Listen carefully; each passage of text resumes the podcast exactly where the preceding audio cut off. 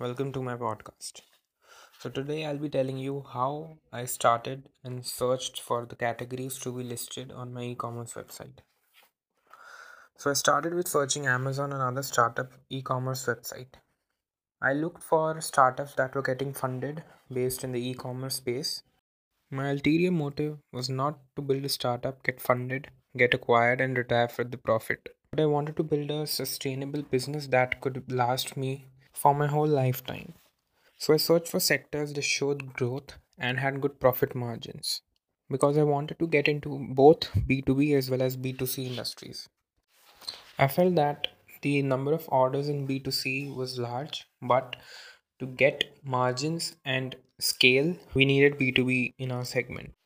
People had a misconception that B2B is a lot different from B2C. But in these times, there isn't much difference in both the terminologies. The B2B industry of India, especially, has evolved, and now they don't want to contact someone rather than just go online and place bulk orders. Amazon being the big player in the e commerce industry, I was looking for products and categories that were not so popular on Amazon at that time. I'm talking about three years back. Coming from an industrial background, I started searching for industrial products that were required in day to day functioning as well as in the manufacturing processes in the segments in India. What I found out was that the power tools and the industrial equipment required was not available on Amazon, and even if it was, the prices were higher due to the Amazon referral fees and due to their high delivery charges. So I thought that this category would be ideal for me to start the e commerce business. So I started researching already present e-commerce players in the industrial space. There were two things common to all these platforms. Number one, all of them did not focus on one category itself, but everything from office supplies, furniture, agricultural tools, medical supplies, and even Amazon gift cards.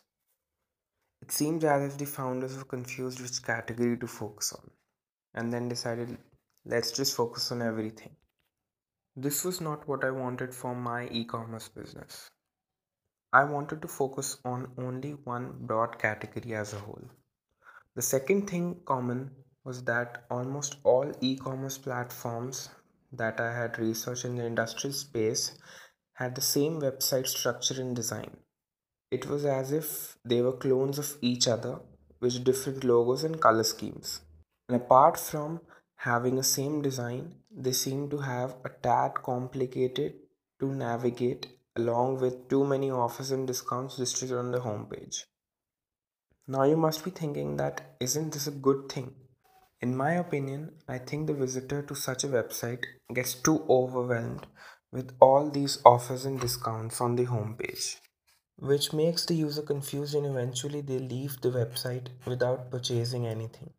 The user cannot process so much information at one instance. We need to grab the attention of the user in order for him to reach the checkout page and convert. To achieve this, I need to have a simple design with a seamless navigation and ordering process. Now let's go back to the original question of which category to focus on. So eventually I chose the industrial machining tools and equipment category. There are broadly three reasons for choosing this category. Number one, machining tools are not available on Amazon. Number two, other than Amazon, other e commerce players are also not concentrating on this category. There are almost no efforts put in by them on offers and discounts on this category on their website.